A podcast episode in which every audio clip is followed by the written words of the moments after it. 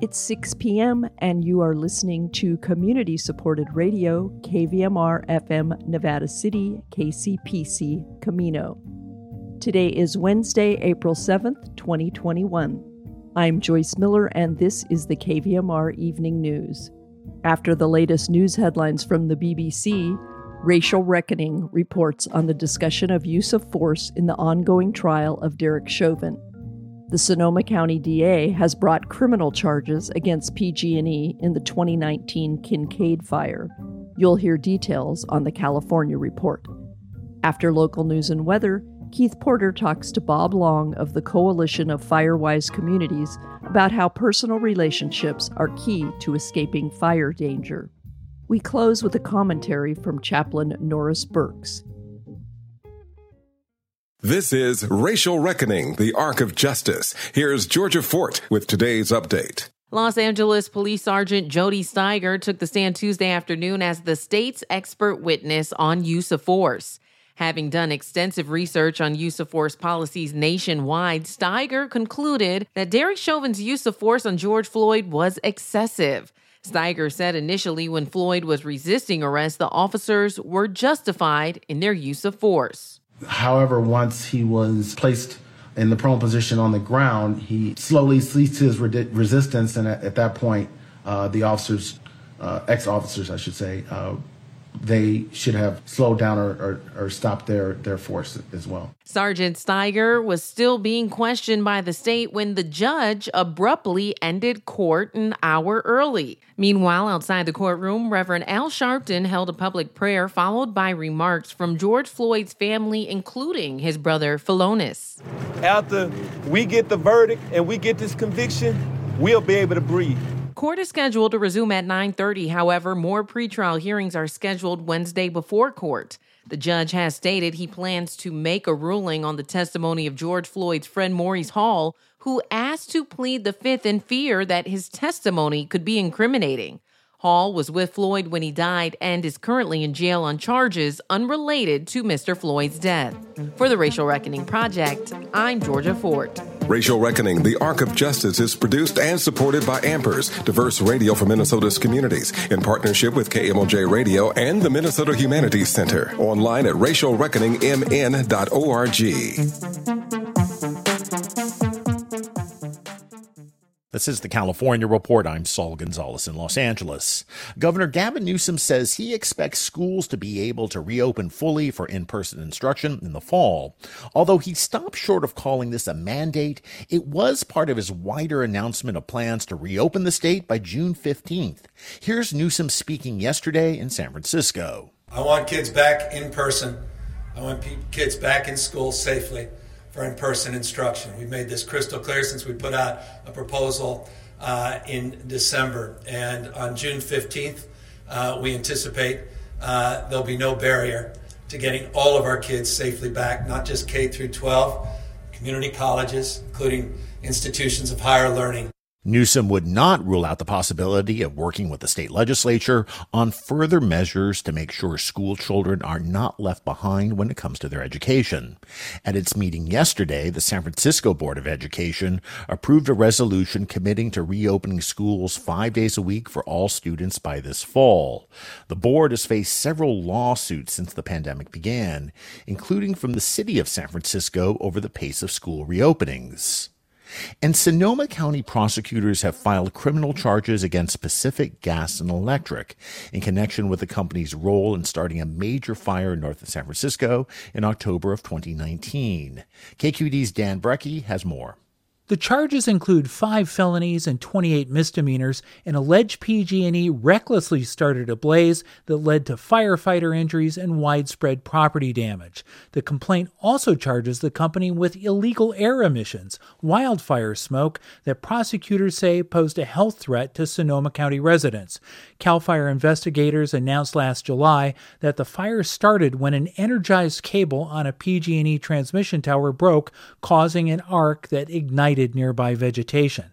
In a statement, PG&E said it was saddened by the losses caused by the Kincade fire, but the company added, quote, "We do not believe there was any crime here." For the California Report, I'm Dan Brekke. Support for the California Report comes from Hint fruit infused water in over 25 flavors like watermelon, pineapple, and blackberry. No sweeteners, no calories, in stores or delivered from drinkhint.com. Eric and Wendy Schmidt, whose philanthropy includes Schmidt Ocean Institute, working to advance the frontiers of ocean research, sharing the connection between life on land and life at sea with everyone everywhere. The law firm Perkins Coie, a trusted legal advisor to innovative companies and industry leaders throughout California and the world. Learn more at perkinscoie.com. A new state law designed to stop real estate speculators from scooping up foreclosed homes in masse during the pandemic is failing. A KQED investigation found one controversial company, Wedgewood Inc., has gone on a buying spree, acquiring hundreds of homes and often flipping them for big profits during the pandemic. KQED's Erin Baldassari reports. Jocelyn Foreman rents a single story 1970s tract home in the East Bay city of Pinole. This is my room right here. It's a simple home, tan with brown trim, set back from the street. It has a steep, sloping backyard and a roof that leaks when it rains. And then that room is my daughter's room where my grandson is, and then uh, her twin lives in the other room. Foreman is an outreach worker at the Berkeley Unified School District. And she'd been renting the house for more than two years when she found out it was going to be sold at a foreclosure auction. Like the first thing that I thought when that letter came was, Where am I going to sleep? Whose house can I call? So Foreman did something pretty unusual. She went to the auction. It was early March. There were a handful of people in plastic chairs, clutching folders and holding cell phones. The bidding began at $175,000. They just kept going higher and higher and higher. And, and I was like, oh my God. The winning bid was for $600,000, an amount she couldn't dream of matching. I said, oh my goodness, you know, I, a little bit of me felt like this was going to happen. I went back to the car and, and I knew that I was, you know, this was going to be a journey. The winning bidder was Wedgewood Inc., a Southern California real estate company that brags about having flipped more than 30,000 homes, including one really controversial house in Oakland, where a group of black homeless mothers occupied a house that Wedgewood had bought and kept vacant. They called themselves Moms for Housing. Mom's house! Mom's house! The protest ended in January last year when the moms were evicted, and Wedgewood agreed to sell the home to a community land trust. The controversy also sparked a new state law that went into effect in January. It gives tenants of foreclosed properties, as well as nonprofits, an exclusive 45 day window to match the top bid at an auction. Kevin Stein is the deputy director of the California Reinvestment Coalition. SB 1079 was an effort to kind of open the door to create an opportunity for families, for tenants to attain wealth through home ownership but the law didn't include any money to help people like Foreman buy those foreclosed houses, so it hasn't had the impact advocates had hoped for. Since the pandemic began, property records show Wedgewood alone has funneled more than $150 million to buy at least 276 properties in over 20 counties across California. Almost all of them were single family homes, just like Foreman's house in Pinole. Stein says this kind of buying is a repeat of what happened after the 2008 housing bust, when corporate homebuyers scooped up foreclosed single family properties by the thousands. And we think this is a big problem. It was a lost opportunity. We don't want to lose the opportunity again. Wedgewood didn't agree to an interview, but in a statement, the company said that by buying, renovating, and flipping the homes, it's doing a service to the community. Company founder and CEO Greg Geiser did send us an email. In it, he told us he didn't know anything about Foreman's house in Pinole, except that somebody lived there and his company had bought it. To Foreman, though, the home has been a lifeline. Before she moved in two years ago, Foreman and her five children were homeless and couch surfing with relatives. This is it, right here. So I said no repeatedly to myself I'm not going anywhere. Your grandson is not sleeping on somebody's floor. That's not going to happen. So Foreman's in a race against time. She only has until April 18th. She's working with a community land trust to purchase the home. Together, they'll need to raise $600,000 to match Wedgewood's bid. For the California Report, I'm Erin Baldassari.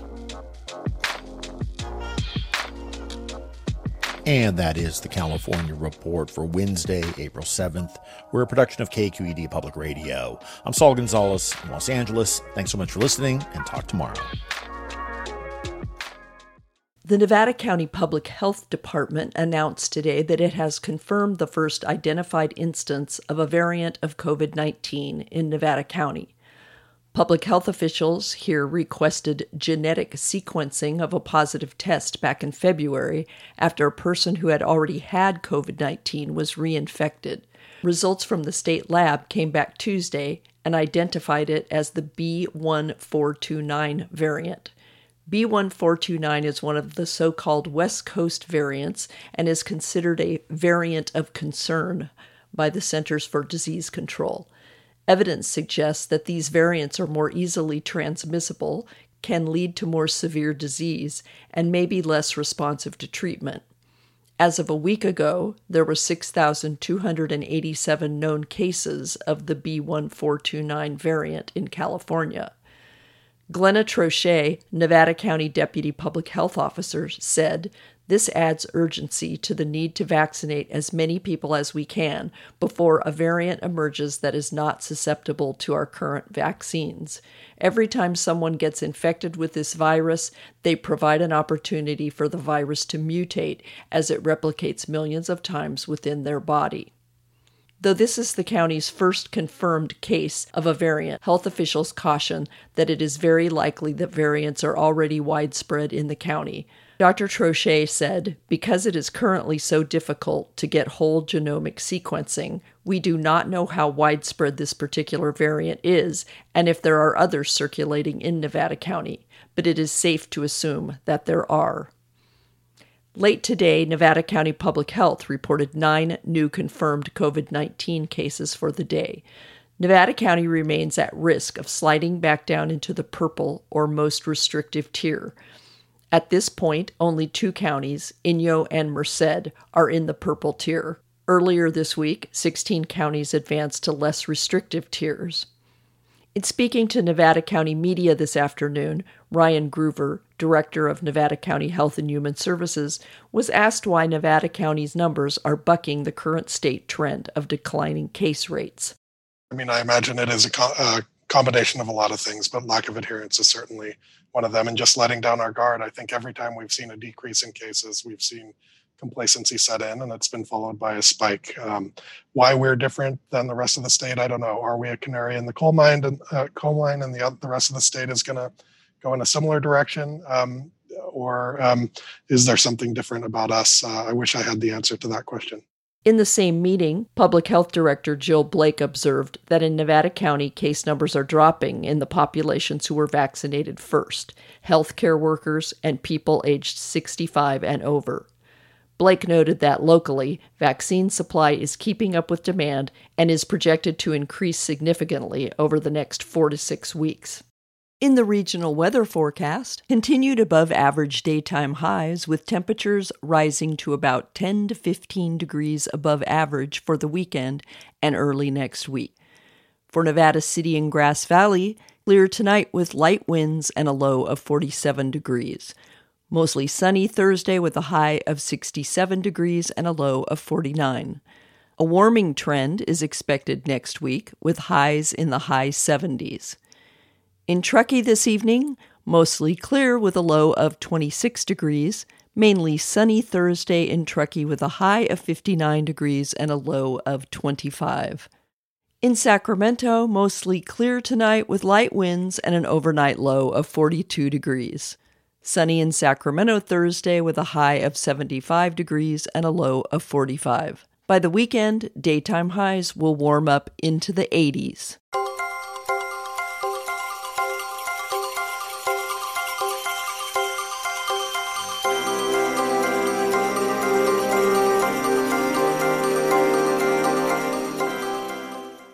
Next up, Keith Porter talks to Bob Long about how being neighborly can increase your chances of safety in a fire. I'm Keith Porter for KVMR News, and I'm talking today with Bob Long, who is the past chair of the Coalition of Firewise Communities in Nevada County. So, Bob, welcome to KVMR, and tell us about uh, what is the uh, Coalition of Firewise Communities.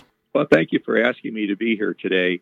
So, the Coalition is an organization that started about three years ago now, and it's kind of uh, an adjunct to the Fire Safe Council of Nevada County. We're a group of Firewise communities that come together to share experiences and to help uh, educate one another on how to create the defensible space around our homes that we need in order to be fire safe in this wildland urban interface the WUI. Based on our recent history in uh, Sierra Nevada, we know that a wildfire is an extreme danger to our communities, and there's a lot going on to uh, create defensible space around communities. But then this sounds like something that's more down to the individuals, right? Those of us who live in the WUI uh, to make a difference. It's it's individuals, but it's communities coming together. I mean, so you accomplish way more as a group than you do as an individual. So while you can create defensible space around your own home, and that's extremely important. You want to live in a neighborhood that is also conscious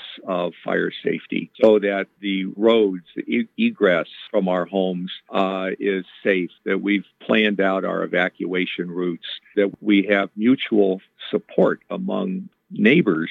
Uh, all of this is extremely important. A real good example is our neighborhood three years ago, uh, we our neighborhood had to evacuate.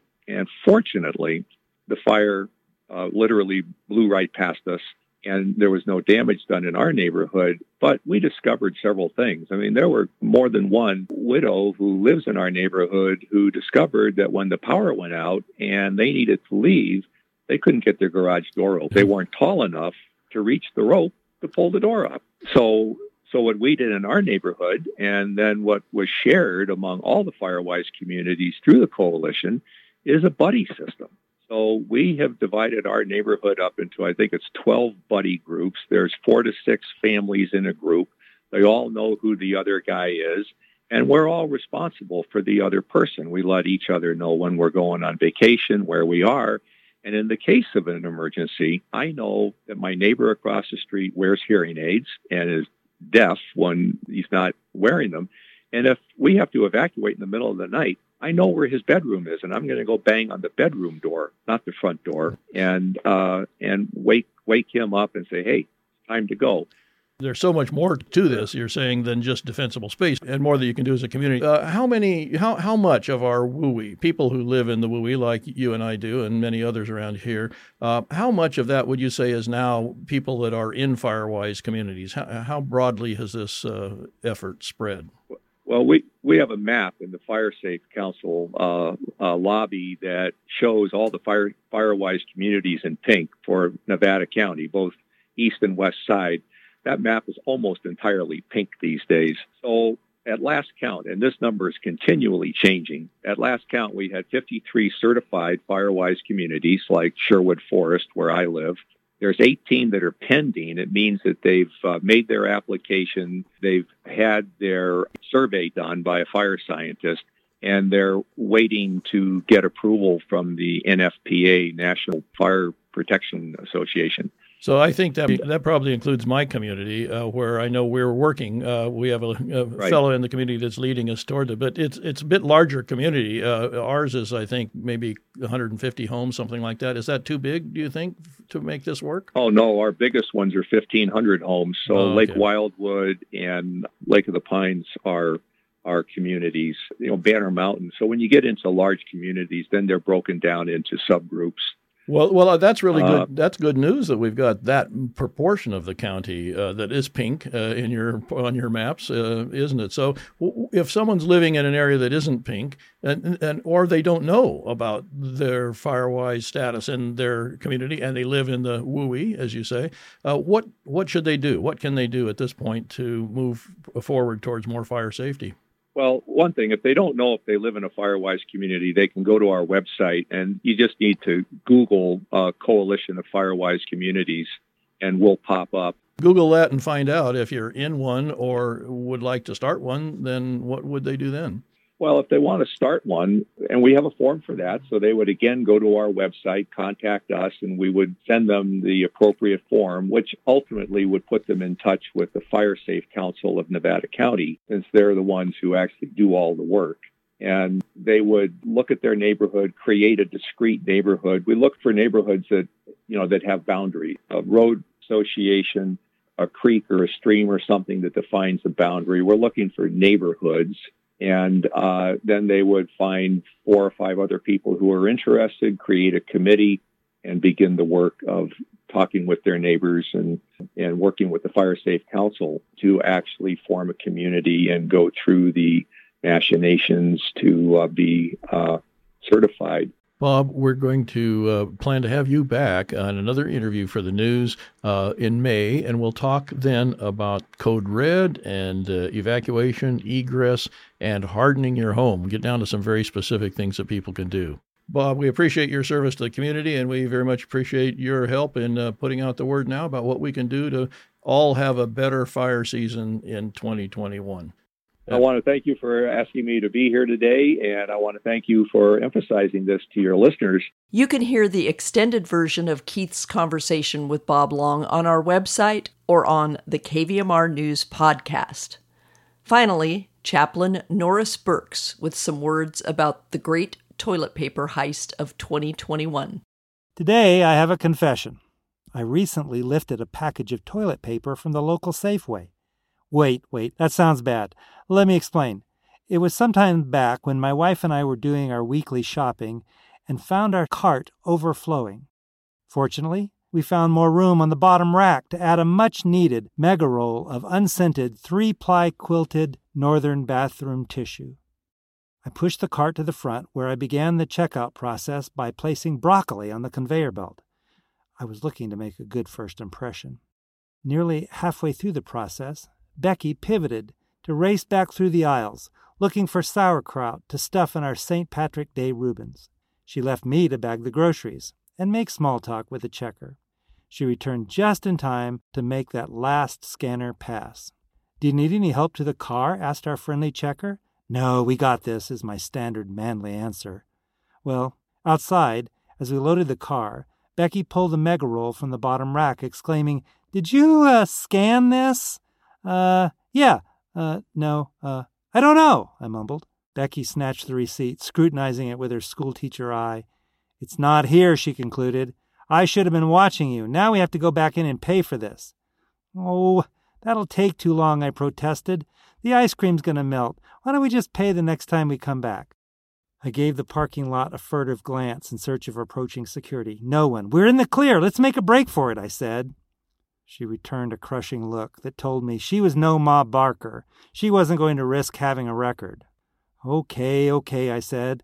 Let's go to customer service and let the manager fix it. As Becky dropped her head, checking the ground for I don't know what, a scenario began developing in my mind.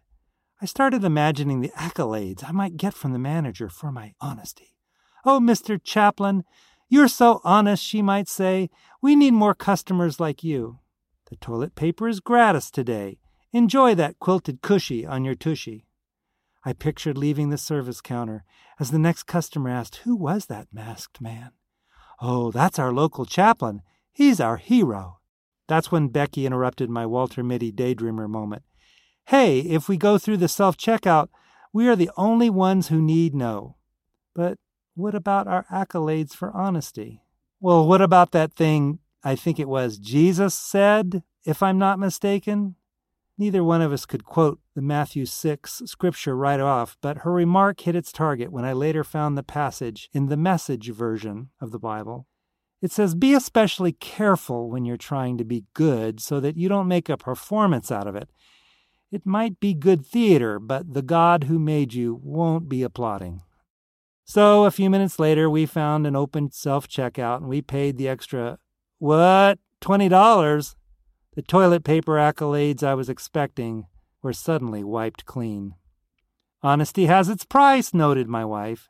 Besides, now no one has to know about this. the woman forgets she's married to a radio commentator.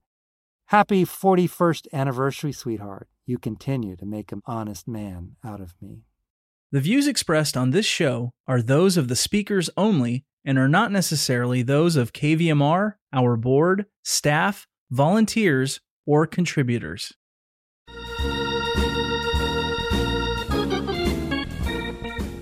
That's our newscast. The KVMR Evening News gets support from Beneficial Biologics, offering a full line of organic nutrients with commercial sales, support, and consultation. Founded in Humboldt County in 2010, distributed nationally, available locally at independent retail locations.